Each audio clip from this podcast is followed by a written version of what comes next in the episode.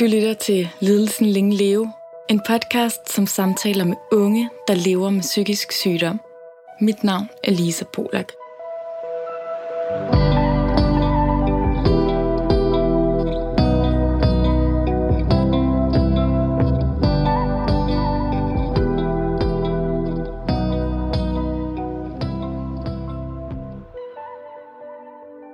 Hej og velkommen til Lidelsen Længe Leve. I det her afsnit, øh, der skal vi tale om borderline, som øh, er en af de mest hyppigst forekommende personlighedsforstyrrelser. Øhm, Laura, du er min veninde, og jeg er så glad for, at, øh, at du har lyst til at tale om borderline. Hej. Hej. Vil du starte med at præsentere dig selv? Yes, jeg hedder Laura. Øhm, jeg er uddannet arkitekt og arbejder selvstændigt med mit eget øh, tøjmærke, eller mit eget brand, fordi jeg laver også en masse art direction og, og tegninger. Øhm, ja. Du er en rigtig multikunstner. en slasher, designer, slash arkitekt, slash DJ, slash sjov, ja. komiker. Ej, jeg er en slasher. Du kan i hvert fald rigtig, rigtig mange ting. Lige nu sidder jeg og kigger på et billede, som du har øh, malet til mig og min mand nu Ja, i bryllupsgave for uger siden. Så det er skønt. Tusind tak, fordi at, øh, du vil være med. Selvfølgelig. Hvis du er klar på det, så synes jeg, at vi skal gå i gang med det første L, som er lidelsen.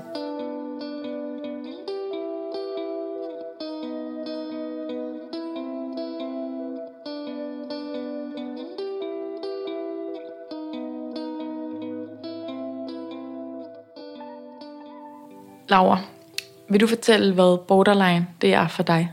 Ja, ja altså borderline er jo som sagt øh, emotionel ustabil personlighedsforstyrrelse. Øhm, og personlighedsforstyrrelse er noget, der rammer, siger man, hver tredje, og der er mange, der slet ikke opdager det. Og det kan ligesom komme af forskellige årsager. Øhm, borderline er, hvad jeg forstår, ligesom noget, der sådan skabes i baggrund, eller baggrunden, i baggrund, i barndommen selvfølgelig. Øhm, hvis man har en øh, forskellige ting, årsager. Øhm, jeg tror for mig var det meget noget med ikke at føle sig tryg og have en meget ustabil, øh, uforudsigelig hverdag og meget vrede og alle mulige ting, som ligesom har trigget nogle ting, som jeg kæmper med nu.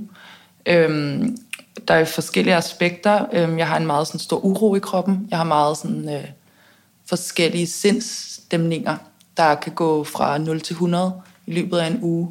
Og det er meget uforudsigeligt for mig, og det er meget lidt sådan koblet til begivenheder, og meget mere bare sådan fra dag til dag. Øhm, så det, er det er noget, jeg mærker meget til, kan man sige. Mm. Øhm, ja.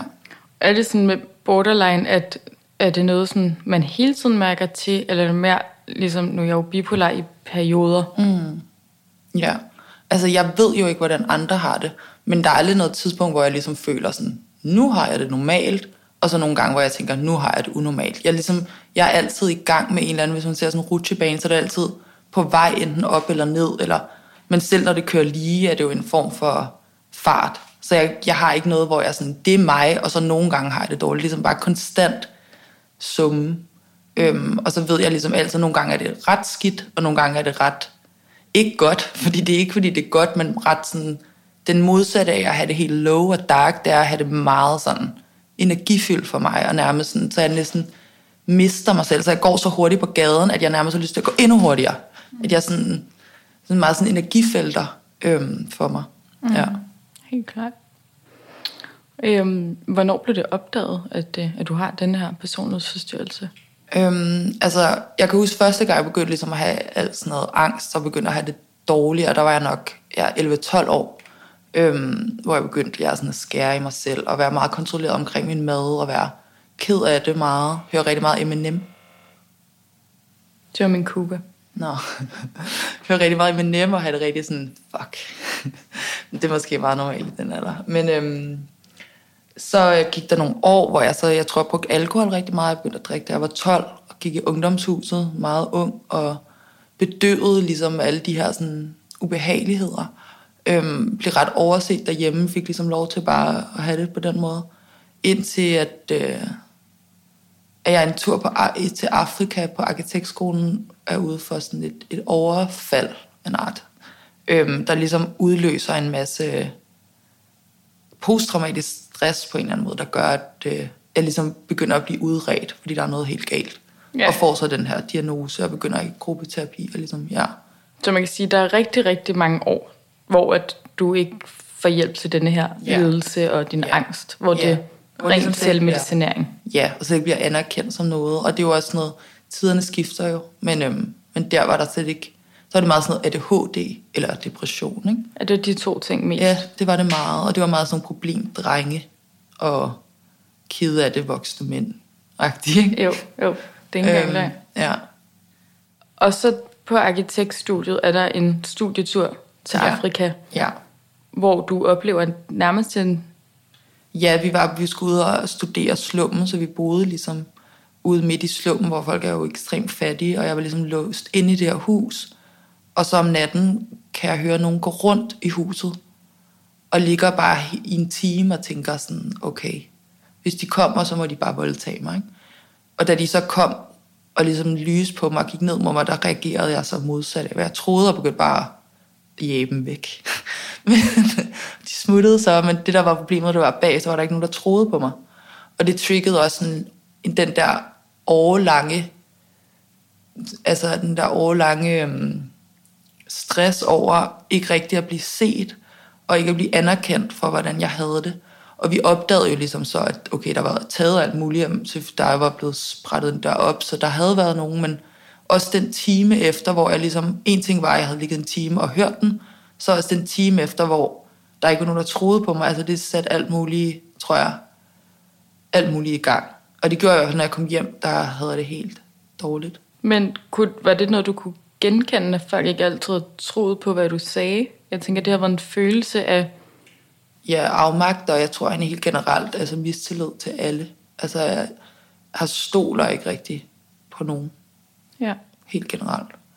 Øhm, men jeg kan jo heller ikke forestille mig, hvordan man kan stole på nogen. Jeg tror, det er sådan en ting, hvor jeg er sådan, folk, det er en grundtilstand, jeg har. Ikke? Det tror jeg er meget svært for mig at komme af med at stole på folk.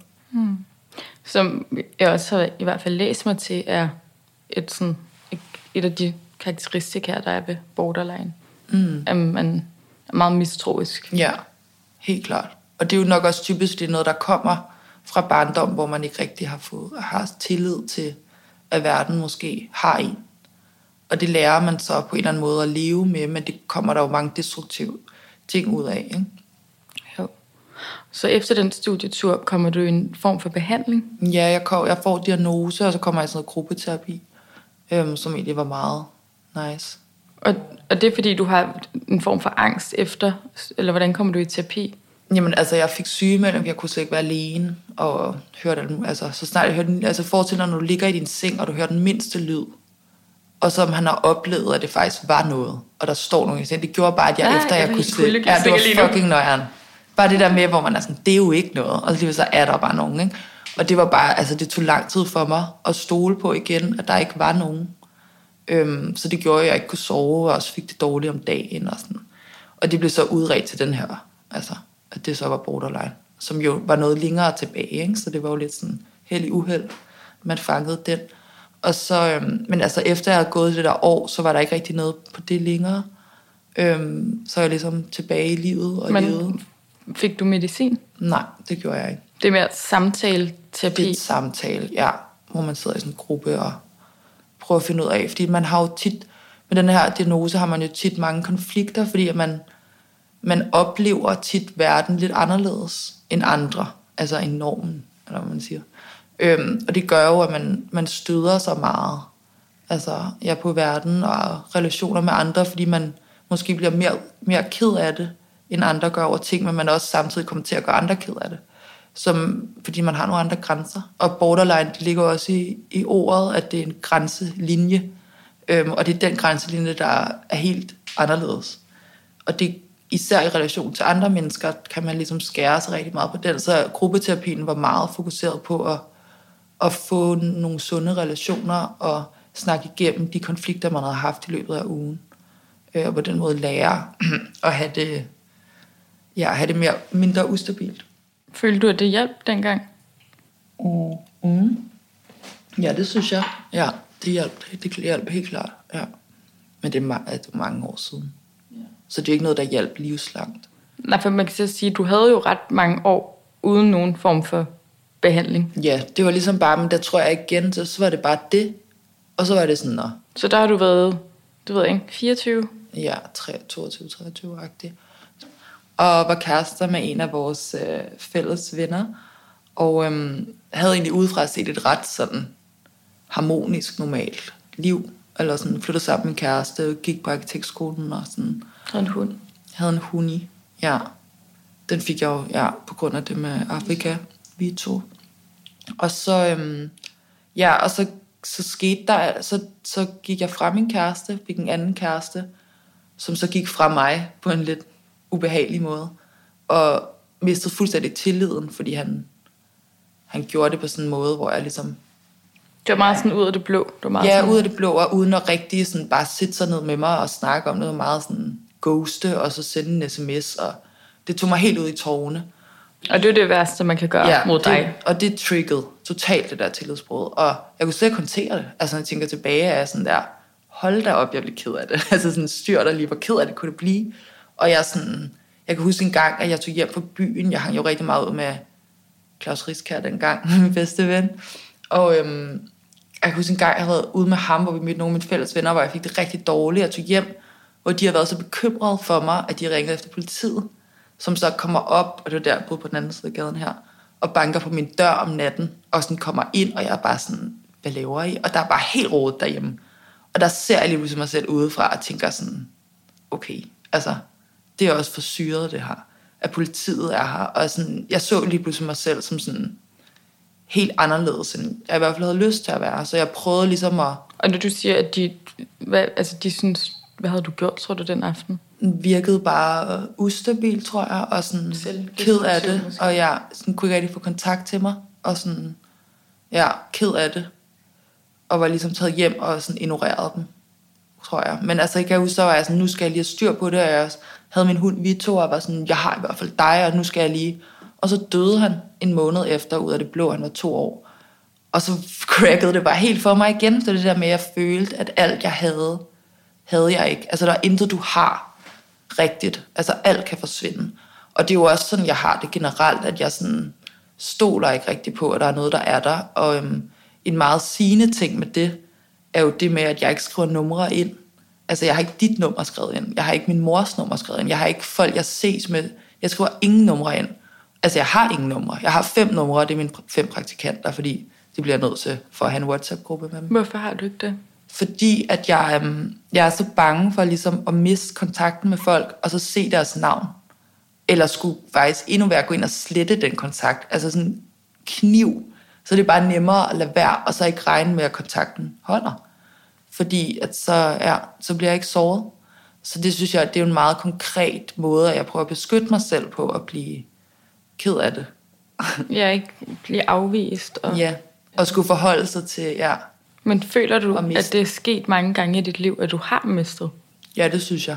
Både venner og familie, der er døde, og venner, der ikke... Altså, helt normalt, at, at ting ændrer sig jo, så er man ikke så meget venner mere, eller sådan, og det, det er rigtig svært for mig at håndtere. Men også folk, når man dater, og sådan, når så er det slut, så står det nummer. Altså, jeg kan ikke rigtig holde ud og have det liggende.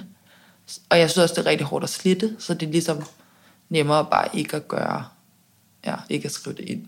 Ja. Øhm, det fungerer fint for mig. Altså, men det er bare sådan, hvis jeg reflekterer over det, så er det jo, det gjorde jeg i dag. Jeg havde ikke tænkt over det før. Var, sådan, jeg var meget sådan, jamen jeg skriver det ikke ind, fordi jeg gerne vil matematisk kunne huske numre, men det er jo ikke derfor. Nej.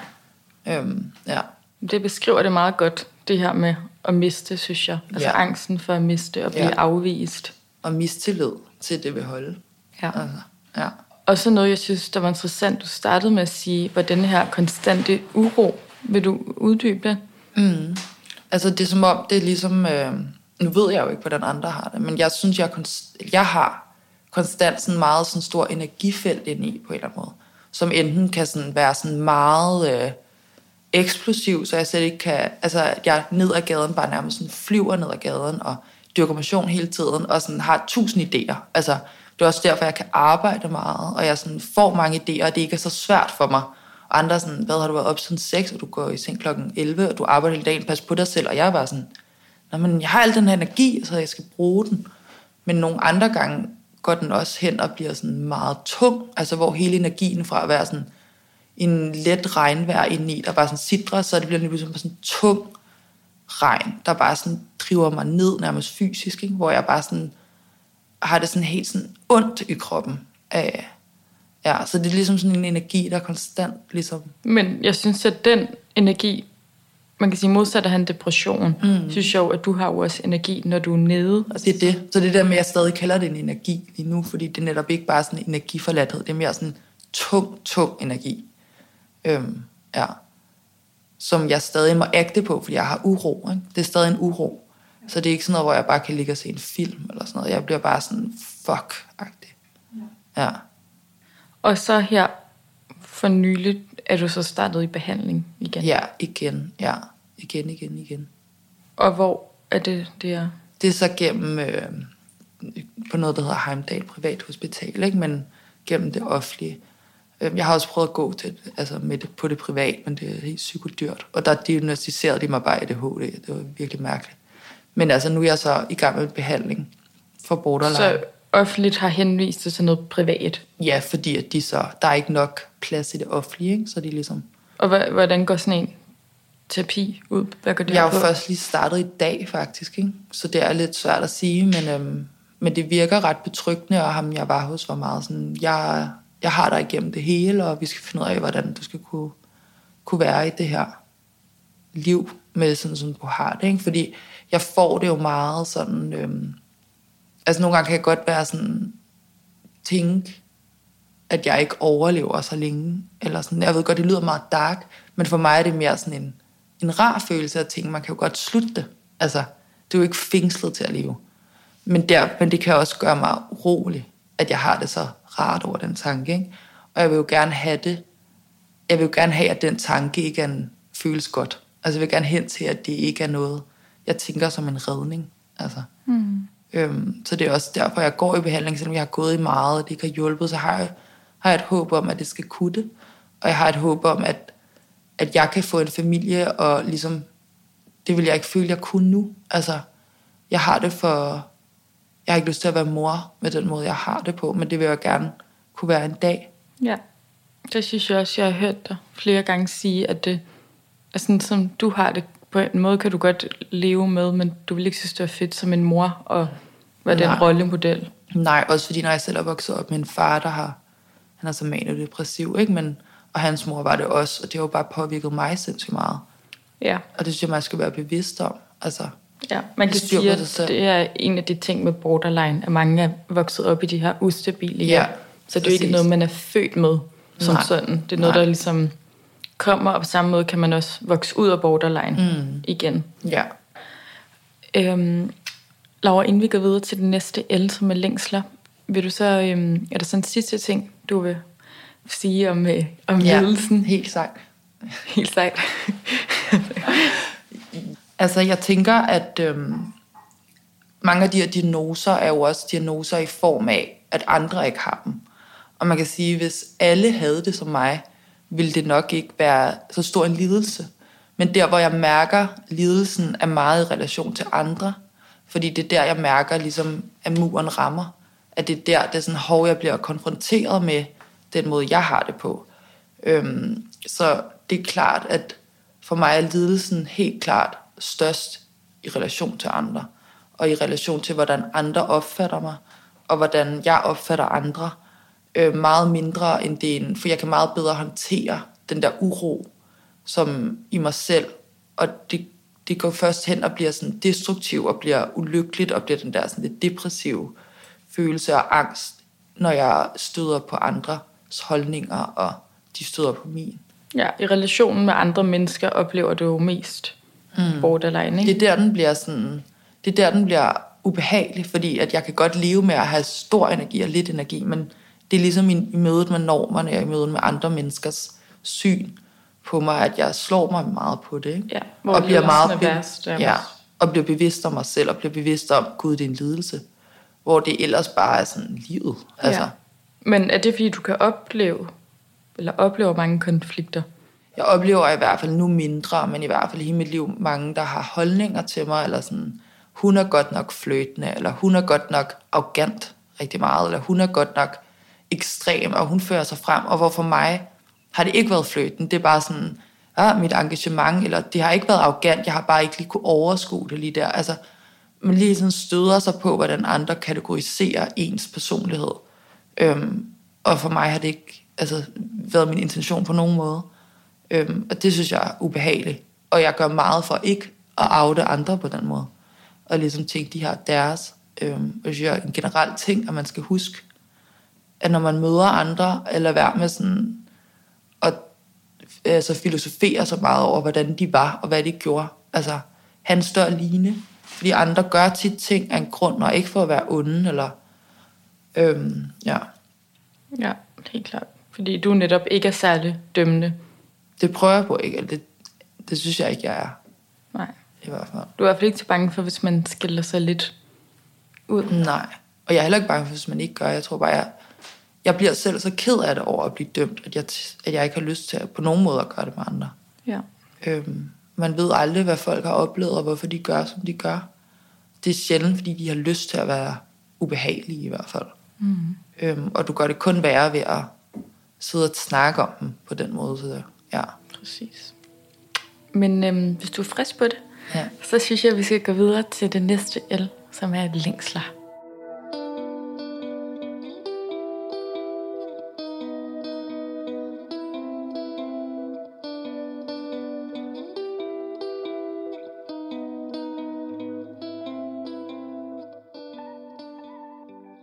Ja, altså jeg tror, en grundlæggende længsel, det er at have det mindre bekymringsfuldt. Altså jeg synes, jeg bekymrer mig utrolig meget.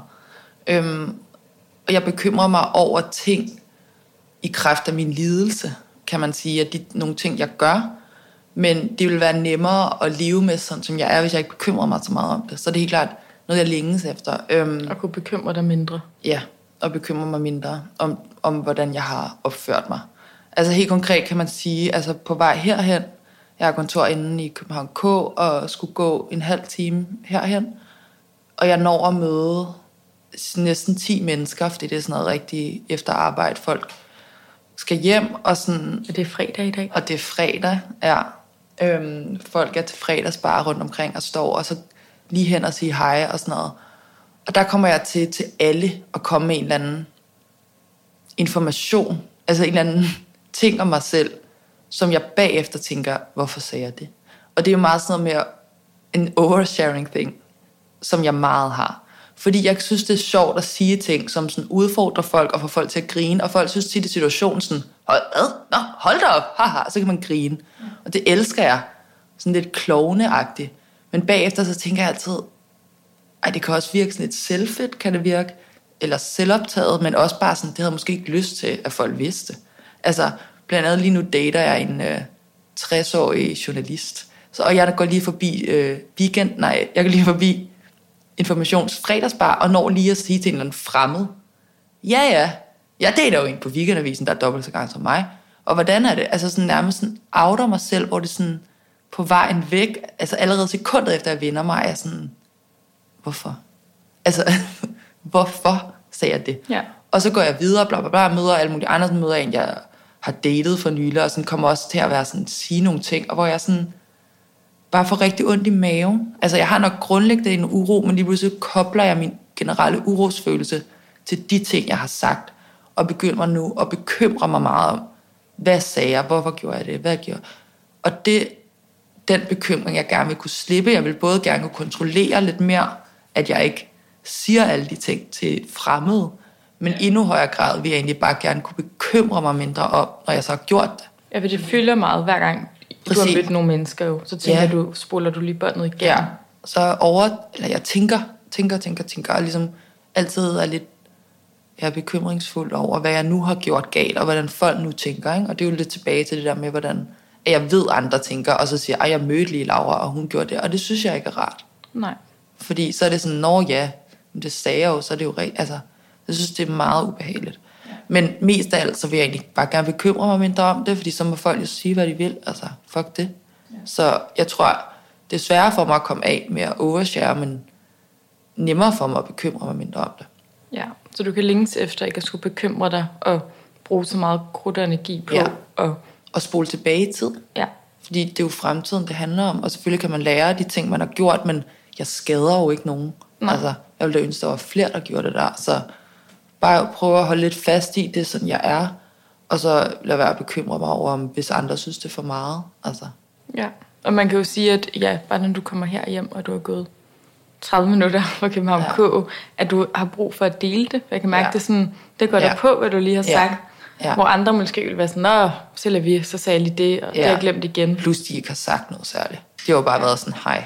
Præcis. Det er jo også, men det er jo de der grænser også nogle gange. Mm. Du prøver jo også, føler jeg i hvert fald nogle gange, at prøve lidt grænser i at se, Ja. hvordan reagerer du på det her, jeg siger nu. Præcis. Ja. Bliver du bange? Er det sjovt? Ja, præcis. Jeg tester også mine egne grænser af, fordi jeg har måske en, gen, inde i grænserne, at en ting er, at mine grænser er anderledes i relation til andre, men de er også svært defineret i forhold til mig selv.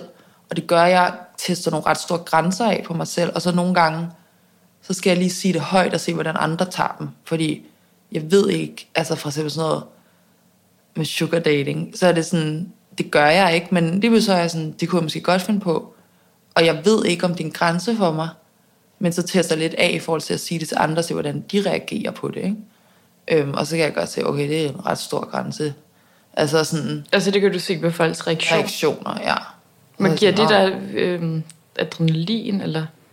Hvorfor det, siger du det? så siger jeg det, fordi at folk sådan tit sådan, altså reagerer positivt i situationen, fordi det løsner nogle facader. Fordi så er det sådan, når du deler det med mig, okay, så falder masken, ikke? Fordi hvis man selv deler noget så sådan øh, radikalt, så gør det også, at andre sådan, nå okay, altså det kan jeg ligesom mærke, at de Så det er måske sådan, også det, du prøver på. Ja. Ja. At folk vil dele mere, at, Ja. man, at det ikke bliver så sådan stift statisk, ja. men sådan, ah, Ja, at man sådan, både sådan udstiller sig selv ved at få andre til at slappe mere af, og måske også ja, ture og dele nogle ting. Ikke? Men nogle gange har det jo ikke den effekt, og så er det bare sådan, så har man bare stået der og klovnet den, og sådan fortalt alt muligt om sig selv. Øhm, og det er jo altid bagefter, det kommer, ikke? jo, Jeg synes, det er sjældent, når du taler med folk, at du siger det der. nej, nej, i situationen, der er jeg bare fire. Ja, at det er det. Det er bare ild. Ja, Men fuldstændig. så kan det komme meget hurtigt bagefter. med det samme. Ja. Ja, fordi i situationen, så får jeg jo så energien ligesom ud af regerende. Ikke? Så snart jeg vender mig rundt, så er energien kun i mig selv igen. Og jeg har ikke nogen at spille den op af, og så er det sådan, fuck. ja. Så man kan sige, at de to ting, for at opsummere det, er at bekymre sig mindre, mm. og ikke bruge så meget mange kræfter på at mm. overanalysere, mm. men også at måske kunne lade være med at overshare, ja. Og nogle gange kunne kontrollere det, ikke? Jo, Det det der er også med- ja, acceptere, acceptere mig selv også. Ja, og hvad Fordi... Fordi- det er også bare dig, måske, Ja. og ikke det borderline, sådan alle over. Ja, og sådan, jeg er jo meget, går meget op i ikke at dømme andre, så lad være at dømme mig selv så hårdt. Ikke? For det dømmer mig selv rigtig hårdt. Det tror jeg er en generel ting, at jeg, jeg er meget hård mod mig selv. Både i den måde, jeg lever på, men også i, min, i alle aspekter faktisk. Hvordan i den måde, du lever på? Jamen, at jeg har kalender fra klokken 6 om morgenen, og ting skal være meget effektivt, men også i form af meget kontrolleret, hvad jeg må spise, og hvornår jeg må spise, og meget kontrolleret træning. Øhm, det er jo hårdt for kroppen og sindet, og at jeg kan ikke holde en fridag, altså jeg ved ikke, hvornår jeg har holdt en fridag, altså flere år, og det er sådan noget, det er jo ikke rigtigt, men det er rigtigt, fordi jeg har altid lidt, jeg skal lave, i det mindste. Men, øhm, men det synes jeg også er rart, men det kan også være hårdt, fordi at jeg så dømmer mig selv så hårdt, hvis jeg ikke fik nået at træne de tre gange, jeg gerne ville træne. Ikke? Så det er jo også noget med at slippe den der kontrol om mig selv lidt, ikke? og acceptere mere sådan, det menneskelige aspekt i mig, men problemet er bare, at jeg lever så kontrolleret for ikke, fordi hvis jeg synes, jeg bare giver helt loose og er præcis som jeg er, og folk kan virkelig mærke mine energier, både når jeg er oppe og nede, så vil jeg føle, at jeg ingen vil være ven med mig. Så vil alle blive frastødt og være sådan, det der hul om hejhus, det er for meget. Så jeg bruger rigtig meget energi på at tøjle mig selv. Men det gør jo også, at jeg, at jeg ikke, øh, jeg er aldrig rigtig bare mig, heller ikke over for mig selv. Øhm, så jeg er jo ligesom altid i kontrol. Og jeg kan godt længes efter at være mindre i kontrol, og være mindre, jeg kan godt længes efter at være mindre bange for at være mig, og længes efter bare acceptere, at det er sådan, det er. Og det har jeg helt klart en eller anden vision og billede af, at jeg om 10 år sidder og har heste og sådan en eller anden mand eller sådan børn, der, og det fungerer. Men lige nu er det svært, synes jeg. Øhm, lige nu er jeg i hvert fald på rejse derhen. Det er du. Og jeg synes, det er så sejt, at du er startet i det her behandling igen. Mm. At du virkelig tager skeen i hånden. Så skeen i hånden. Gynder at spise risengrød. ja, præcis. Det synes jeg er vildt sejt. Og jeg tror på dig. Tak. Det gør hele din vennegruppe. Ja, hvem af mine venner? Skal lige skud ud til alle vores venner nu. Ja. Husk at svare Laura. Hun bliver rigtig ked. Ej, ja. Jeg tror meget på dig. Nå, tak lige måde. Tak. Øhm, jeg synes, vi skal gå videre til det næste L, som er laster.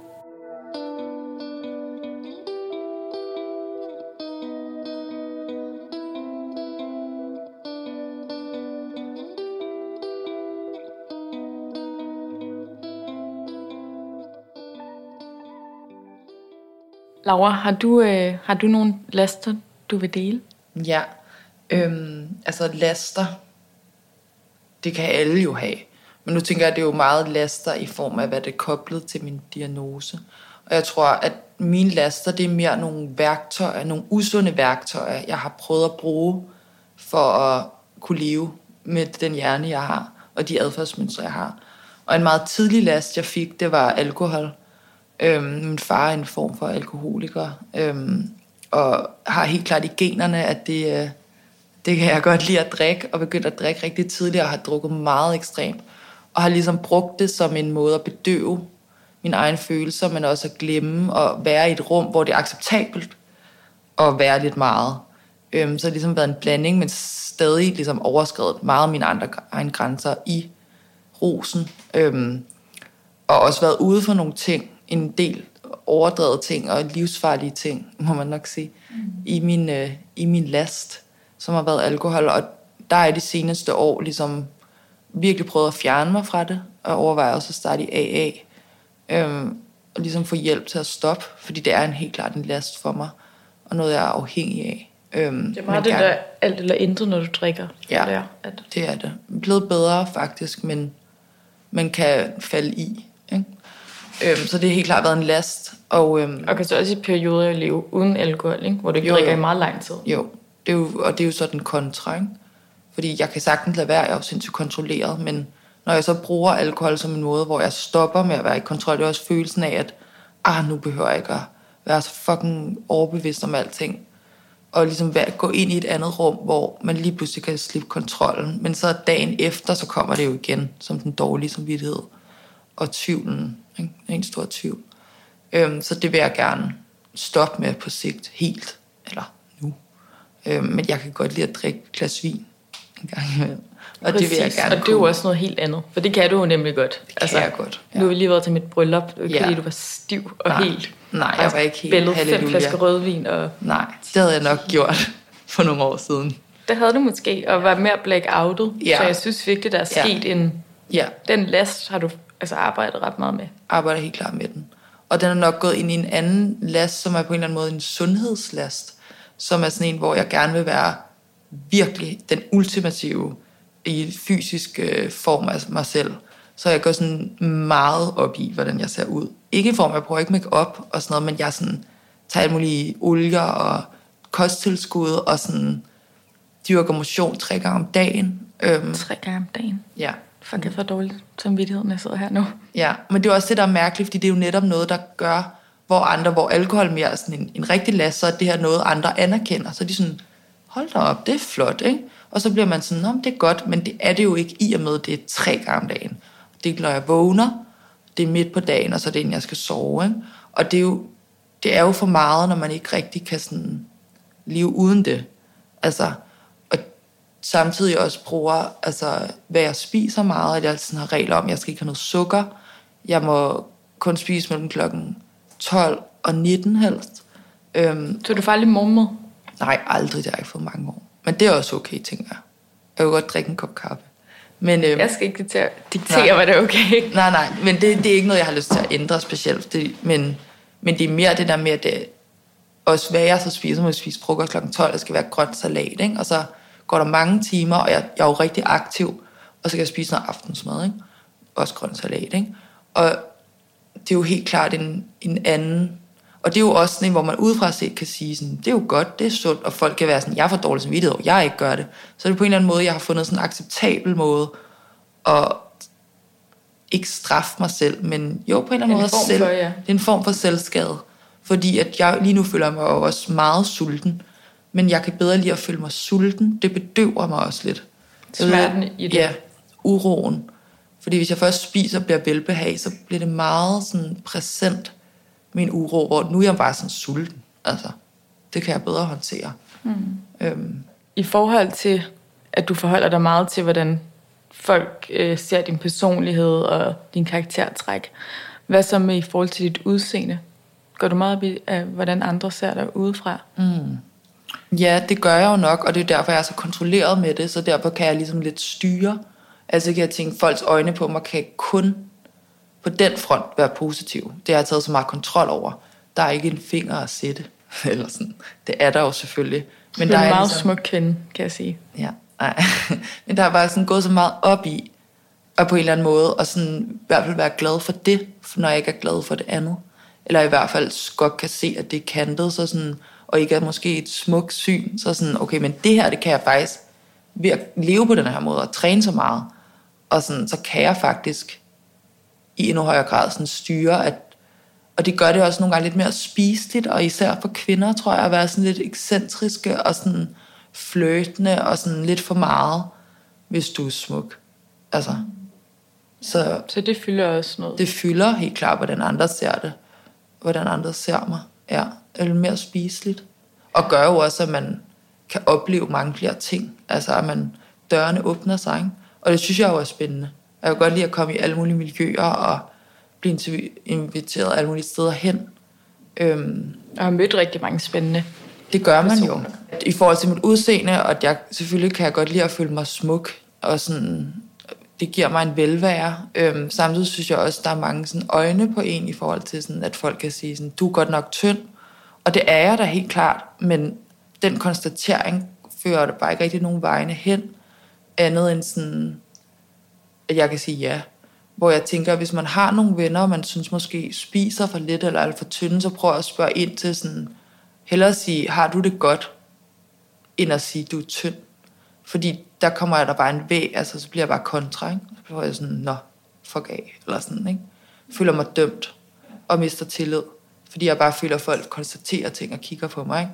Men hvis man gerne vil, ligesom, facaden falder meget mere, og jeg tror, man vil mig det godt, hvis man altså, spørger ind til det, altså være interesseret i, hvis du har en ven, der ligesom spiser anderledes, for jeg er jo sindssygt åben om det, og det er jo en grund, jeg går jo ikke og skjuler det. Modsat så fortæller jeg meget om det, og sådan, fordi jeg nok også har lyst til, at det skal ses og tales om. Jeg godt ved, at det er usundt. Øhm, ja. Men ja, den er, den er den spændende last, synes jeg, fordi at dengang du er lidt mere skar i dig selv, er den jo mere sådan, okay, det her er en last, mm. men det er så svært, når det er også på en måde rigtigt, som du siger, inspirerende, hvad du gør. Du mm. spiser så sundt, og du får dyrket mm. det motion. Du ser så sund ud. Altså man kan se, du bare, mm. ah, den her krop har det på en måde godt, men du er også undervægtig. Altså det ja. er så svært. Det er jo også fordi, vores skønhedsideal er helt hen i vejret. Altså, og sådan, jeg kan jo ikke sådan, andre siger sådan, ej, men unge må ikke se kroppe på Instagram, fordi de er manipuleret. Jeg har jo aldrig manipuleret et billede, og jeg har det sådan, jeg kan ikke se et billede af en supermodel og føle, nå, jeg får det ikke dårligt, fordi jeg er, sådan, jeg er det samme. Mm. Men jeg ved jo godt, at jeg lever jo ret usundt for at være det. Ja. Øhm, men det er jo en kontrolting, vi er så gode til at kontrollere. Altså jeg er sådan, har så meget selvkontrol. Det er jo sådan en, hvad kan man sige, en form af, det, det, det stammer fra det borderline, din mm. ja. form for spiseforstyrrelse. Ja. Jeg tror faktisk, det har et navn, og det er også for meget sport. Det hedder okay. et eller andet. Ja. Det kan jeg lave den afsnit om. Ja, jeg kommer gerne. Hej. ja. Så har vi Laura igen. Laura tilbage. Jeg vil sige, så dårligt. De fem eller var sådan, Laura, ADHD, Laura. okay. Bipolar. Ja, præcis. Øhm, Manodepressiv. Præcis. Øhm, nej, jeg vil bare sige, at, at det er jo ligesom, vi har talt om nogle gange, at det også er nogle laster, men at det borderline er ligesom i bund og grund det, det hele kommer i. Det er helt klart nogle en måde at kunne leve i det sind, jeg har på, og det kan jo udmønte sig i alle mulige altså ledere og kanter, ikke? Øhm, Men at jeg lever på den her måde, tror jeg, det er på grund af min uro og den måde at tøjle det på. Altså, det er jo også... En anden last er jo også det der med på en måde. Altså, fordi jeg tror, alle de ting, jeg gør, er fine, hvis de var i en mindre grad. Men der er jo, min borderline-diagnose gør, at jeg gør ting ekstremt, og så oplever jeg, at gud, det fungerer godt at træne, og så gør jeg det bare sådan ekstremt meget.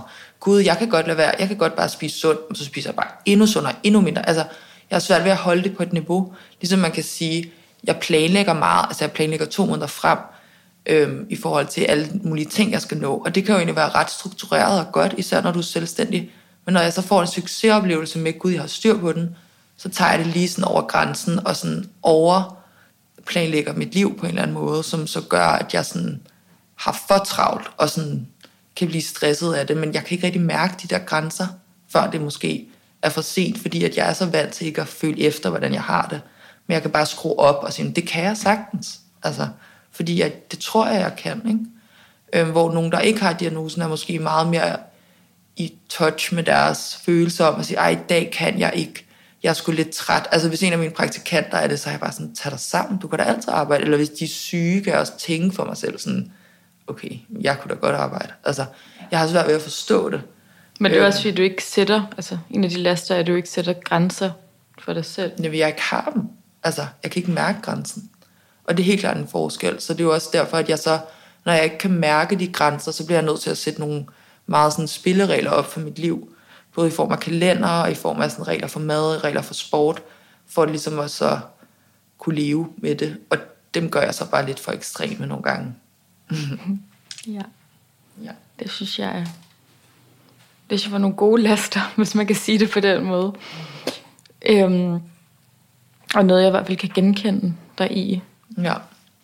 Ja, så basically vil jeg sige, at min laster er udefra set måske ikke laster, ligesom det var med at skære i sig selv eller drikke intenst. Så er mine laster blevet mere socialt acceptable, så det er mere indad til, at de skader mig, end det udefra set er en last. Øhm, det tror jeg helt klart, man kan sige om mine nuværende laster. Svære at få øje på. Øhm, ja. Det er i hvert fald noget, jeg, jeg virkelig kan genkende i dig. At jo ja. ældre vi er blevet, ja. at jo mere har du vendt det hele indad. Hvor ja. før søgte du meget os andre ja. i dine laster. Ja. Hvor nu har du puttet alt på dig selv. Alt på mig selv, ja. Det er det der med også at være hård mod sig selv. Ikke? Og man er sådan, ja, og ikke have tillid til, at andre kan rumme en og sådan, ikke? og ikke have den der skuffelse heller, men ligesom beskytter mig selv mod det. Øhm, ja. Helt klart. Skal vi gå videre til uh, det næst sidste L, som er livet? Ja.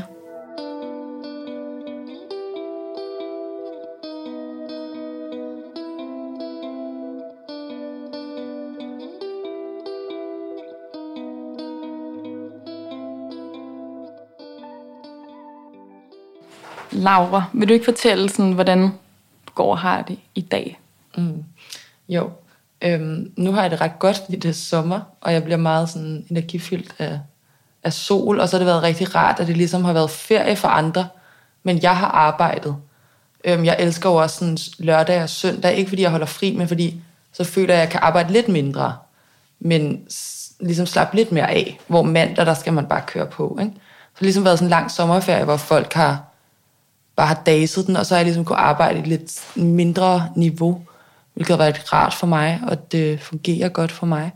Øhm, men jeg lever stadig meget sådan øhm, skemalagt og meget, altså træner tre gange om dagen, og har en snært af spiseforstyrrelse i og med, at jeg ligesom spiser meget restriktivt og på bestemte sådan efter, kun mellem klokken 12 og maks klokken 20. Ikke? Og, sådan, og det fungerer egentlig for mig, men, men jeg kan mærke, hvis jeg nu det bliver vinter, så sådan nogle tegn, jeg kigger efter, så er det, hvis jeg ligesom begynder om at spise endnu mindre, eller jeg begynder at, at ville træne endnu mere, så er det sådan, jeg kigger efter, fordi så tænker jeg sådan, okay, men jeg er ved at få det dårligt igen, eller dårligere, ikke? Så det er sådan nogle tegn. Hmm. Der kan øhm, komme før, at du ved, at du har det dårligt. Før jeg går ned med en eller anden depression, eller jeg sådan, ja, bliver helt sådan selvmordstankeragtig, ikke? Hmm. Så kommer det først i sådan nogle, sådan, ja, sådan nogle tegn, øhm, som jeg vil kigge efter.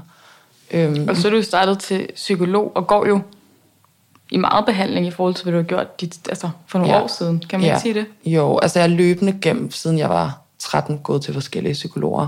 aldrig helt fundet mit match.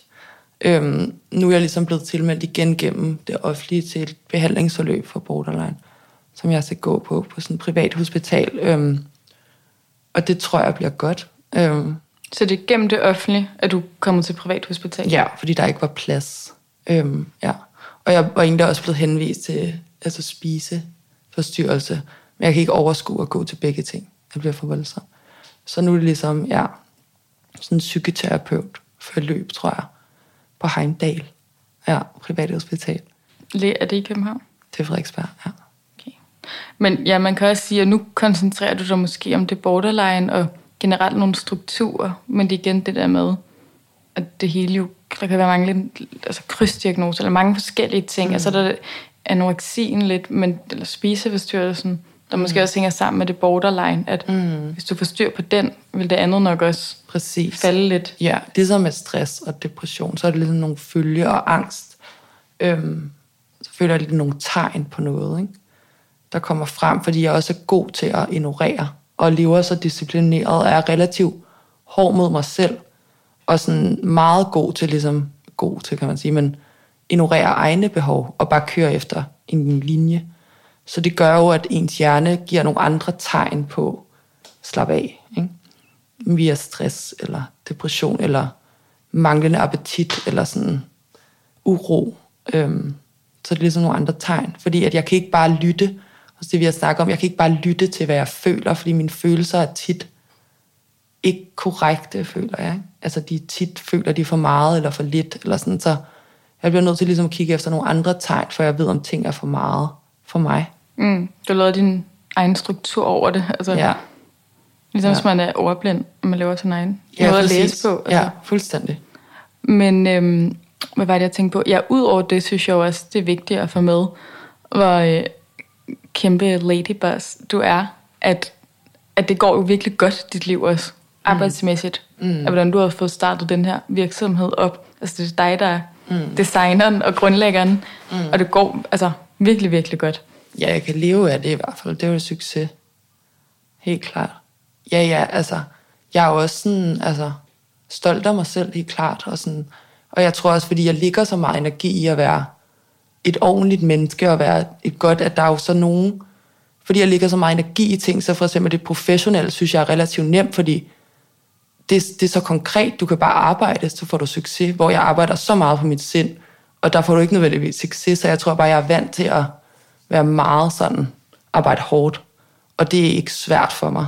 Øhm, det er heller ikke et pres for mig, fordi du kan ligesom, du kan jo gøre det. Altså, det er jo kun din egen dogenskab, der ligger til last, hvor det er mit sind, kan jeg jo ikke bare få det, som jeg vil have det. Altså, det er et meget mere sådan ukonkret arbejde, ikke? Øhm, så ja, arbejde. Og så har du også fået nogle praktikanter, det du har haft nogle, nogle gange, men hvor du sagde til mig øh, kort inden vi gik i gang med at optage, at det, det kan du faktisk godt finde ud af. Du er en rigtig god chef. Ja. ja, fordi det er sjovt. Jeg har altid følt sådan, ude på akademiet, når man skulle lave gruppearbejde, at det var sådan det mest ork i verden, fordi at andre var så irriterende at arbejde med, synes jeg, og de synes, jeg var irriterende. Så jeg har altid tænkt sådan, Nå, men når jeg, så er jeg selvstændig, og jeg kan kun arbejde alene. Og jeg her det seneste halvandet år har jeg haft mange praktikanter, og lige nu har jeg fem, og har faktisk oplevet sådan, okay, det kan jeg sagtens. Jeg skal bare være chefen, og så er jeg sindssygt god til at få struktureret det, og give feedback. Og sådan, det er mere de der roller, som er udefinerede, som er sådan nogle mærkelige venne slash arbejdsroller, som jeg har svært ved, for jeg kan ikke regne med, at folk laver det, vi har aftalt, når det er en gruppe, men når det er mine praktikanter, kan jeg jo ligesom sige det, og så bliver det gjort, og så har jeg hele mit notesystem, og de har styr på, hvad der forventes, og lige så er det sådan, gud, det her fungerer min hjerne faktisk sygt godt til, øhm, fordi der ikke er alle mulige følelser indblandet, fordi det er der, det bliver svært. Ja, det skulle nemlig lige til at opsummere. at Det er jo, når der kommer følelser Mm. ind hos dig, det bliver rigtigt. Ja, når man skal begynde at tolke på forskellige sådan, åh nej, hvad tænker du så om det, og åh, for ubehageligt, og sådan. Det, det kan jeg ligesom holde på afstand der, ikke? Øhm, og være sådan, selvfølgelig, altså, man skal jo tale ordentligt, og være ordentlig, og snakke med sine praktikanter, om de er presset, eller har nok at lave, men udover det, er det jo, er der ikke så meget sådan, det er nemt at se, om det går eller ikke går. Og det er meget svært i relationer, også fordi folk generelt er ikke særlig ærlige, synes jeg. Hvis de har et problem, så i stedet for sådan at sige det til en, så fjerner de sig bare, og, eller sådan... Men tror du, det er fordi folk er bange for, hvordan du reagerer? 100 procent. Folk har jo deres egne issues, også selvom de ikke har en diagnose. Øh, så jeg tror ikke, der er noget ondt i folk, men det gør for mig, at det er svært at regne ud. Ligesom sådan, hvad sker der her? Jeg synes, det var nemmere, at man bare kunne sige det og snakke om det, mm. inden det gik helt galt. Ikke? Jo. Og det synes jeg faktisk øh, leder, leder direkte videre til læringer.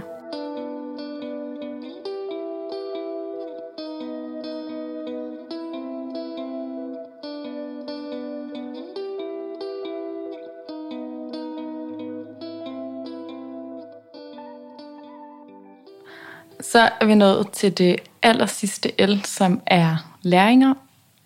Laura, vil du øh, fortælle om dine læringer? Ja.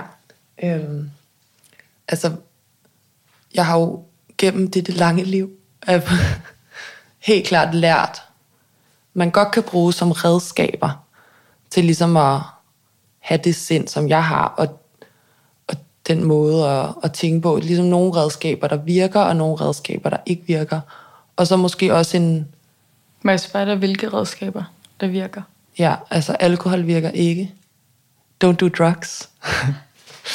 øhm, det virker ikke. og, øhm, og ja, også at bruge relationer på en negativ måde, som en, en altså til ens retsløshed, eller sådan, det, det virker jo heller ikke. Ikke at feede på konflikter, som en måde at fjerne fokus indad, virker heller ikke. Og fjerne sig selv fra ting, der er negative for en. For eksempel ens familie, altså sådan, jeg fjerner, jeg, jeg har ikke lyst til at ses med dem alle sammen, det synes jeg er hårdt. Hvor jeg har meget nemmere ved at se dem en og en. Fordi der føler jeg mig mindre dømt, og jeg tror, det er en helt generel ting i forhold til andre mennesker, at, at jeg synes, det er nemmere at være sammen med en og en, fordi så føler jeg mig forstået, og jeg føler også, at skulle der være et eller andet, så tager man den jo en og en. Det er jo meget nemmere at sidde og læse hinanden om der er en grænse, der er overskrevet, men det er meget sværere, når man er i grupper. Fordi hvis der bare er tre mennesker, der man siger et eller andet, så, så sidder man jo ikke og sådan, og det var for meget. Altså, så sidder de tre måske og snakker om det, eller sådan, så kommer der meget nemmere de der sådan, poler i relationerne. Så for mig har jeg det rigtig godt i en-til-en relationer. Øhm, og har øvet mig meget i ligesom også at kommunikere det til folk, jeg elsker, og folk, jeg bruger tid med, at jeg sådan spørger ind til, sådan, var det for meget, og ligesom også prøve at lære dem, at man godt kan snakke om det, i stedet for, at man, øh, at man tror, det er noget, der er forbudt at nævne, eller at det er nemmere, og det er bedre for mig ikke at sige det.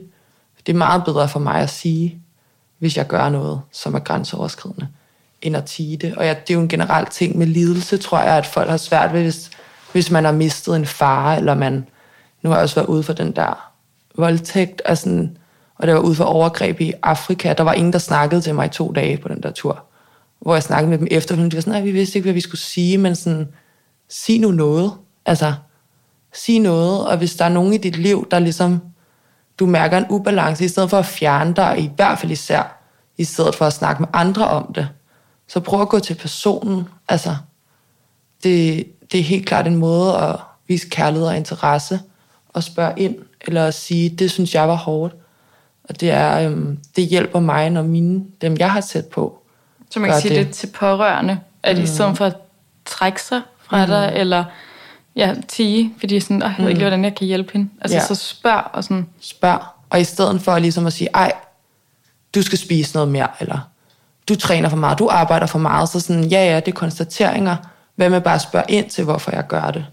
Fordi så kan vi snakke om det. Øhm, det er meget mere konstruktivt. Øhm, eller sige sådan, det er også okay at sige sådan, hold da op, at, at, er du sikker på, at du har lyst til at date de mennesker? Altså, i stedet for bare at sige, ej, tænk du gider det, det gad jeg ikke. Eller sådan, det bliver meget sådan konstaterende tit, ikke? Eller hmm. andre har deres holdninger, i stedet for at man er prøver... lidt dømmende, tror jeg også sige. lidt. I stedet for at have en samtale om det. Øhm, fordi jeg synes, jeg inviterer til samtale ved at nævne og ved at fortælle. Og jeg synes tit, at det gør folk stumme. Øhm, ja. ja. Og der, der kan man måske sige, at hvis man kunne, nogen lytter med, der, der kender en, der har borderline, at det, det er rigtig dumt at gøre, ikke? Fordi så jo. føler du, eller en med borderline, så vel mere forkert, eller... Ja, også fordi man netop ikke har helt man ikke har de samme impulser og de samme grænser. Så man forstår det måske ikke. Så man har også brug for, ligesom, hvis man skal kunne eksistere sammen med folk, der har et andet følelsesregister, så kan vi prøve at forstå hinanden ved at snakke om det. Ikke fordi vi skal være enige, eller være sådan, du skal føle på samme måde som mig, men at det er rart at vide, sådan, Nå, okay, det var en grænse. Godt at vide, i stedet for først at vide ved, at du blev sur og ked af det, men at vi faktisk kunne nå at snakke om det, inden det udviklede sig til et eller andet mm. nederen. Øhm. Men, men kan du godt reagere hårdt? Altså, er der, er der en grund til, at folk kan have svært ved at sige tingene til dig lige ud? Altså, det synes altså, det lyder meget heldigt, men helt klart en gang, altså, nu er jeg sindssygt kontrolleret, fordi jeg er så bange for, at folk trækker sig, at jeg er meget sådan. Det er kun, hvis jeg så med min kæreste, eller sådan noget, kan jeg da godt blive sur. Men sådan, og min mor, og min far. Men udover det, så har jeg ikke noget, altså nogle konflikter. Jeg tror mere, det er en generel ting, at man har svært ved at Spørg ind til de ting, man ikke forstår. Øhm, det har, har jeg da også svært ved nogle gange, men og man er bange for at tabe ansigt ved at sådan have en samtale om noget, man ikke selv ved noget om. Øhm, men, og det er også noget, jeg altid synes var, altså været drejet af ved dig, at du altid har spurgt så meget, øhm, og været sådan interesseret i andre. Og det synes jeg er jo en kæmpe gave, du har, som virkelig få har, og det er også derfor, jeg føler mig så tryg ved dig. Fordi du spørger uden at dømme, men du spørger ligesom, og ved at du spørger, så lærer man sig selv at kende, ikke? Og det synes jeg altså, er inspirerende og noget, jeg selv prøver på. Og jeg tror også, at jeg prøver på at spørge andre, at de så tør at spørge mig. Så jeg synes, det ligesom er ligesom en, en god bevægelse at spørge og snakke, frem for bare at tænke og vende sig om. Ja, det er sødt sagt. øhm, jeg tænkte sådan her til sidst om, sådan, hvad, hvis du kan sådan, jeg ved ikke, om du kan opsummere det, men sådan, hvad, hvad er noget af det sværeste ved at være borderline? Det er en ensomhed, synes jeg. Øhm, nu tror jeg, at alle mennesker har den ensomhed, og man på en eller anden måde måske har en forestilling om, at hvis man bliver gift og får børn, så er den der ikke længere, men det oplever jeg, at den er for mange. Øhm, og det er et grundvilkår for mennesket at føle sig meget alene. Men det er klart, når man oven i hatten har noget, hvor andre bare ikke forstår en, og hvor man tænker helt anderledes, så kan man virkelig, jeg kan i hvert fald virkelig føle mig alene i verden. Øhm, og især i de perioder, hvor jeg ikke har det godt, hvis man så både er ked af det, og føler sig alene. Og ikke sådan noget med, at jeg er alene, jeg ikke har venner, men bare sådan, jeg er helt fucked. Altså, det synes jeg er det hårdeste, er at føle sig så alene, ja. Mm. Ja, det synes jeg er en, øh, en fin måde at slutte på, og noget man øh, kan tage ved lære, hvis man kender en, der er borderline, eller alt muligt andet. For jeg synes, at det er fælles for de fleste, jeg har haft med i den her podcast, at, at hvis der er en ting, der skal opsummere det, er det ensomhed. Mm. Så ja, ja, det må vi give videre og hjælpe. Men Laura, tusind tak, fordi du havde lyst til at være med. Hvis I har nogle spørgsmål til Borderline, så må I meget gerne skrive ind til min Instagram, Lidelsen Længe Leve. Og øh, så kan det være, at jeg giver spørgsmålene videre til Laura, og øh, vil prøve at, at svare på det så godt som muligt. Det her, det var øh, et afsnit ud af en række på to afsnit, der skal handle om borderline. Og det er vigtigt for mig at få præsenteret forskellige mennesker, der lever med den samme diagnose, fordi at diagnosen nemlig ikke skal blive vores identitet. Øhm, så derfor vil I opleve det andet afsnit og også høre en med borderline, der lever på en helt anden måde. Mm. Ja, bare til sidst, så er det også det, vi har snakket om før, inden måske podcasten, at, at diagnoser flyder jo sammen. Øhm, og at man, man har alle de her forskellige personlighedstræk, der så bliver puttet ned i en kasse, og man kan komme til at identificere sig meget med den. Og det kan være rigtig svært at komme ud af, især når man ikke hører om andre. Øhm, så det synes jeg er rigtig fint at få forskellige liv. Fordi folk med borderline er lige så forskellige som folk, der ikke har nogen diagnoser. Det er ikke sådan, at så er du bare sådan. Altså, vi er jo lige så forskellige. Og finder forskellige måder at, at leve med det på. Ja, ja. lige præcis. Godt budskab, vi, uh, vi slutter af med her. Peace out. Nej. Den kommer også med.